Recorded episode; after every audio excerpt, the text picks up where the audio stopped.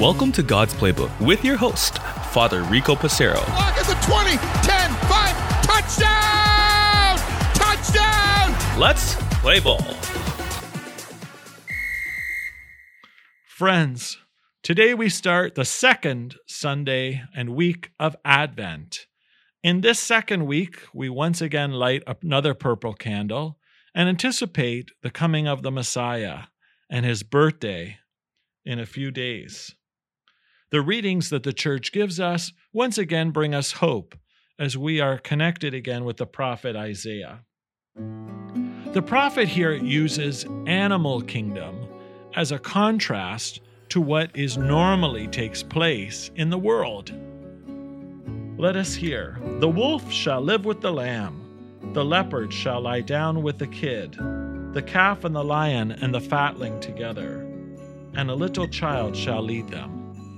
This whole idea that when the Messiah comes, animals that usually hunt each other can be at peace because when Jesus comes, he will be the Prince of Peace.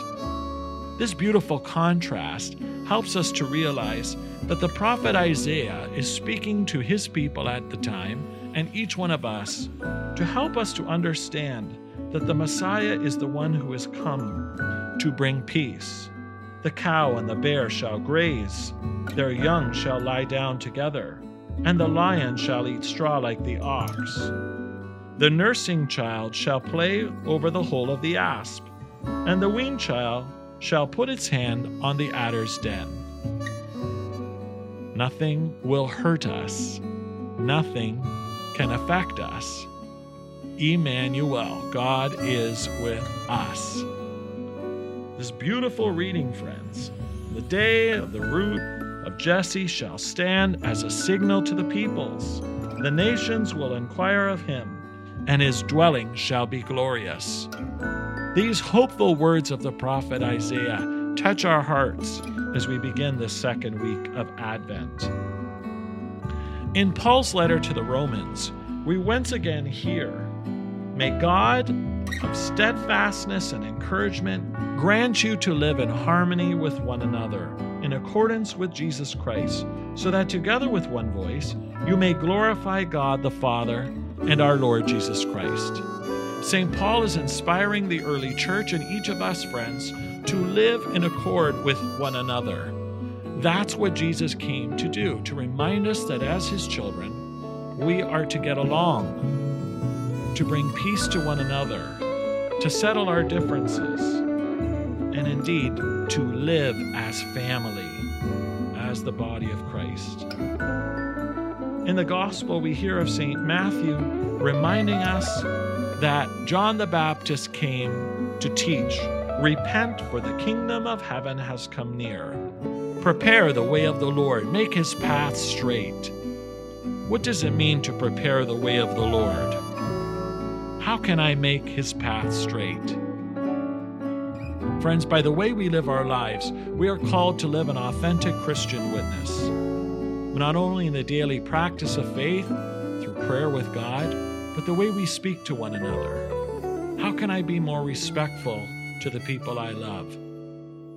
How can I show respect to my colleagues at work, to my friends at school, to my teacher, to the babysitter, to my spouse, to my priest, to my fellow parishioner? How can I make God's path straight by the way I live my life, by being patient as I wait in line at the store,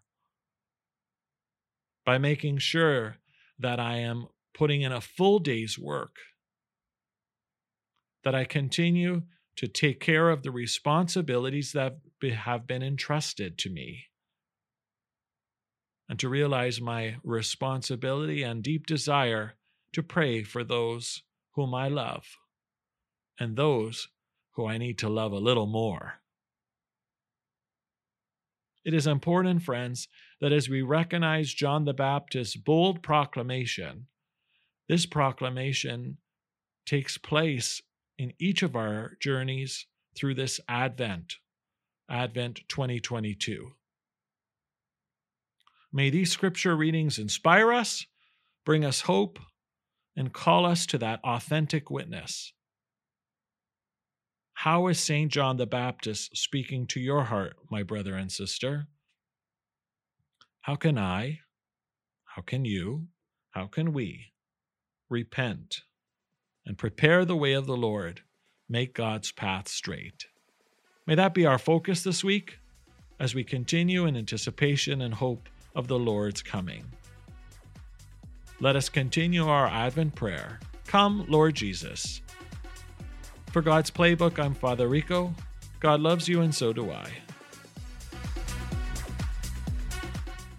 If you like what you hear, please consider supporting us on our Ko-Fi, ko-fi, or GoFundMe at God's Playbook Podcast.